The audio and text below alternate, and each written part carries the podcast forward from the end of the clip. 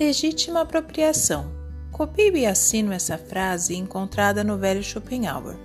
A soma de barulho que uma pessoa pode suportar está na razão inversa de sua capacidade mental. Mário Quintana. Duas razões são inversas entre si quando o produto delas é igual a um.